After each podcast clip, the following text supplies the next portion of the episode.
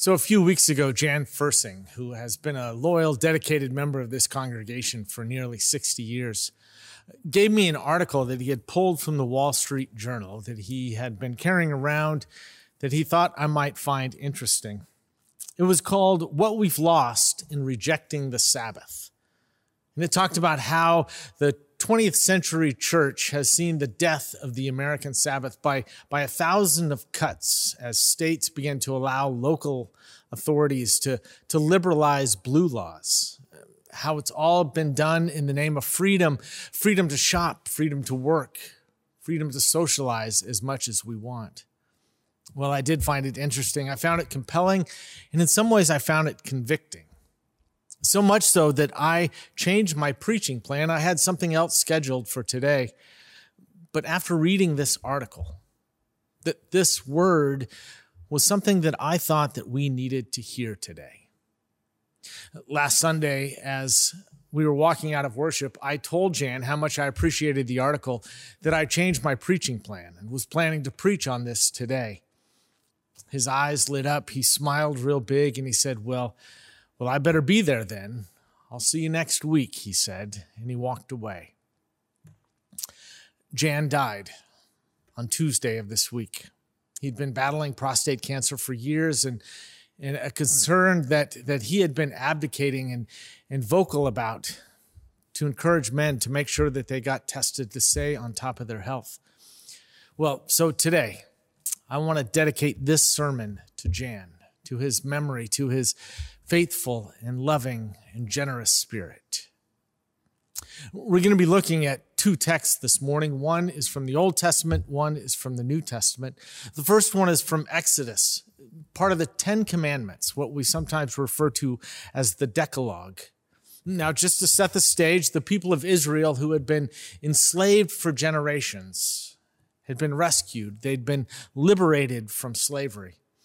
And it was, in many ways, one of the pivotal moments in all of history when God brings the people of Israel out of Egypt. And they cross the Red Sea and they head towards the promised land. And a few months into the trip, they pull up at the base of Mount Sinai. And Moses climbs up the mountain to have a few words with the maker of the universe. And during this epic journey, God had given the Hebrews a total of 613 laws.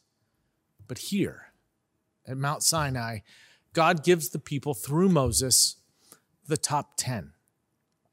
We won't read all 10 this morning, just, just the fourth. And what you might find interesting is that the first three of these commandments concern themselves with our relationship with God, sort of the vertical aspect of our faith. And then the last six have to do with our dealings with each other, sort of the horizontal elements of faith. Now, the fourth commandment is the longest. It's also the most inclusive of 10. Uh, scholars also point out that its placement is not by accident, because the fourth acts as sort of a, a fulcrum, a hinge, a bridge between the two sections, the vertical and the horizontal. The Sabbath commandment, as you'll hear, embraces everyone the wealthy and the servant, the illegal immigrant. It pertains to, to minimum wage workers and students and CEOs. It covers animals and children and applies equally to both men and women. It's made to protect those who believe and those who don't. It's to be followed by all of humanity, but also, as we'll hear, is to be observed by God Himself. So I invite you to listen now to this text from Exodus. Today's first reading is found in the book of Exodus, chapter 20, verses 8 through 11. Here begins the reading. Remember the Sabbath day and keep it holy. Six days you shall labor and do all of your work. But on the seventh day, that's a Sabbath, a Sabbath to the Lord your God. You shall not do any work you, your son or your daughter, your male or female slave, your livestock, or the alien resident in your towns. For in six days the Lord made heaven and earth, the sea and all that is in them, but rested on the seventh day. Therefore, the Lord blessed the Sabbath day and consecrated it. Here ends the reading. So, the second text is from Mark's Gospel and tells the story of Jesus getting into a debate, an argument with the Pharisees. The Pharisees were the religious leaders of the day, those who were responsible for upholding and maintaining those religious laws of the day. The argument is about the actions of Jesus and the disciples on that Sabbath. The next reading is found in the Gospel of Mark, chapter 2, verses 23 to 28. Here begins the reading. One Sabbath, he was going through the grain fields. And as they made their way, his disciples began to pluck heads of grain. The Pharisees said to him, Look, why are they doing what is not lawful on the Sabbath? And he said to them, Have you never read what David did when he and his companions were hungry and in need of food? He entered the house of God when Abiathar was high priest and ate the bread of the presence, which is not lawful for any but the priests to eat and he gave some to his companions. Then he said to them, The Sabbath was made for humankind, and not humankind for the Sabbath. So the Son of Man is Lord even of the Sabbath. Here ends the reading. The Word of God for the people of God. Thanks be to God. So it might have been that same week that Jan gave me this article that I was a part of a conversation in the Sunday school class that my wife Kelly and I often attend. The discussion was about now that we are coming out of the pandemic, now that life is returning to a sense of normal, at least a new normal, what are some of those silver linings from the last year? What are some of those things that we discovered or maybe we remembered, lessons that we learned, things that we want to make sure that we take with us as we move forward. Uh, people talked about spending more time with family, having the flexibility to work from home. I happen to point out that to go margaritas is my new favorite thing. More than one person pointed out that they liked how that now that worship is online, it's sort of on demand and you can take part whenever and wherever you are. One person talked about how he has the flexibility now to worship while he walks the dogs. Well, it didn't take long for that conversation to pivot away away from those silver linings to some of the struggles that we've encountered in this new normal. Interestingly, some of the same things that we listed as positives also had sort of a downside. Working from home meant that, that we sometimes find it hard to get away from work, that we're always on. Worship being on demand also meant that many of us sort of got out of the rhythm, out of the routine, out of the discipline of coming to church on Sundays. This is an issue that I've heard from several folks, most especially from young families. Kara Watts, who is our minister to children and families, mentioned in a staff meeting recently that not gathering for worship on Sunday mornings created a vacuum for a lot of families. And that space created by that vacuum, it just got filled with other stuff. Psychologists will say that this is basic behavioral psychology, that nothing exists in a vacuum, but it always gets filled.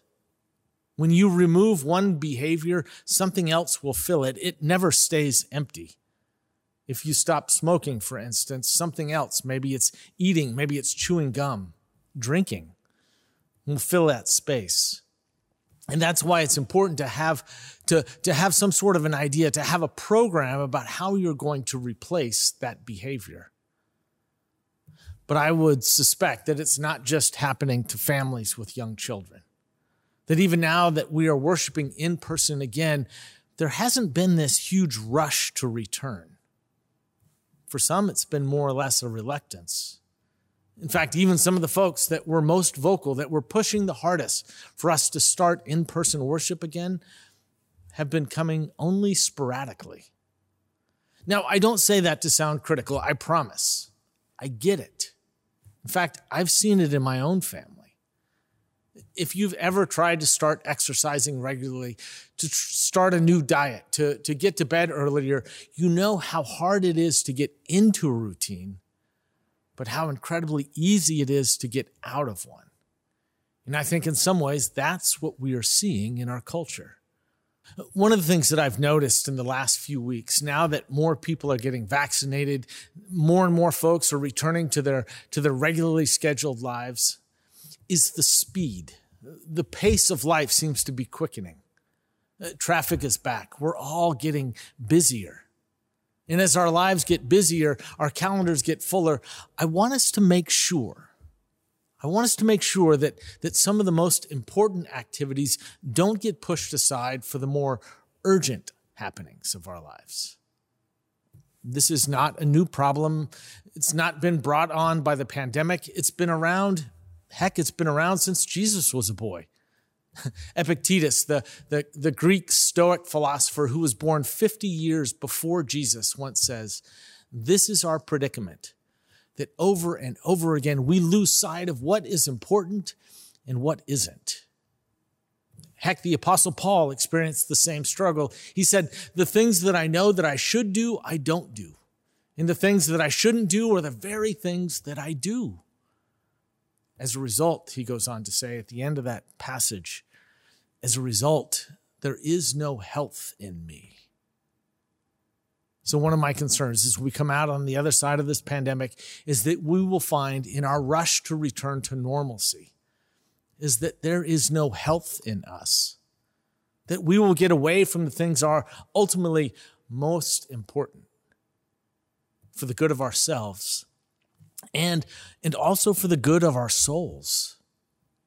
When the Methodist Church were gaining strength as they were forming as a denomination, there was a question that they would ask each other every time that they would gather together. They would simply look around and they would say to one another, How is it with your soul? Now, we don't necessarily do that in our tradition. Actually, all too often we ask sort of an empty question, just sort of, How are you? Not really expecting or even wanting anything in return other than just simply, fine. But if I were to ask you this morning, how is it with your soul? If you slow down, if you let go, if you were really honest with me, how would you respond to that question? Are you living the life that God has created and entrusted you to live? Uh, how is it with your soul? Are you, are you being attentive to the things that matter most in your life? You see, our souls, our spirits, we need routine. We need discipline. We need, we need rhythm. Our days, our weeks, our seasons, they're all based upon that rhythm. And our souls and our spirits, they crave that rhythm. In essence, that's what the practice of Sabbath is all about. It goes on to say that everyone, even the animals and the foreigners, everyone should remember and honor the Sabbath that we should make space for God. We tend to take those other 10 commandments seriously, but this one, if we're honest, most of us don't. But here God is saying, I know what's best for you, that there is time to work and there's time to not work.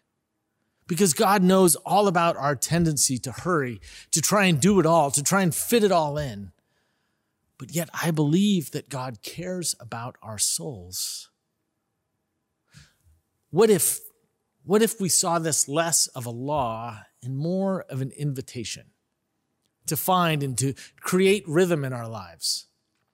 And that rhythm, that rhythm that we all crave, that we all long for, it goes all the way back to the beginning of creation. Before there were even commandments, and so to take this as an invitation to, to rest, to breathe deeply, and to say, this, all of this, this is for God. To just rest and to be in the presence of God. Well, I don't know about you, but that sounds just delightful, doesn't it? But it also feels, if we're honest, almost impossible. Because we live in a world that that doesn't honor the Sabbath. We live in a world that that, that all of the lines get blurred and the rhythm that God established and longs for us to live, to live within, it's all going away. Uh, Dr. Neil Nedley is a practicing physician that makes connections between religion and medicine. And he points out, for instance, that, that the rates of depression and anxiety and mental illness is significantly higher amongst agnostics and atheists than it is amongst believers. One of the things that he writes about is how during the French Revolution that they instituted a 10-day work week. They tried to change the entire rhythm of people's lives. And it wasn't just a 10-day work week, but they instituted that there would be 10 hours in every day, 100 minutes in each hour, 100 seconds in every minute. They established and, and made into law that you can only worship one out of every 10 days. They chose, closed the churches by force. You could only wear your best clothes one out of every 10 days. It was going to be this incredible improvement to society, but instead, what happened? Instead, what happened is they ended up filling up the mental institutions to double their capacity because the human body in fact, all of creation is based upon that sacred rhythm of resting on the seventh day. One of the important arguments for the existence of God, the one who created the universe, we are told, to a rhythm of seven, is that nothing in the universe that we know of is divisible by the number seven. Not the year, 365 and a quarter days, not divisible by seven. The lunar month, not divisible by seven. In fact, nothing in nature is divisible that we are aware of by the number seven. But yet we know, the doctors will tell us that there are these seven day rhythms. By doing this chronobiology studies, looking at heart rates and cortisol levels, if we map them out over 45 or even 90 days, we see that there are these seven day sine waves, these rhythms these sevens start to accumulate. But where did they come from? These seven day rhythms that exist throughout the creation point to a designer who put the universe together. There are studies on those who do pause in regards to the actual Sabbath rest. We're not doing work. We're making room for spiritual reflection and worship.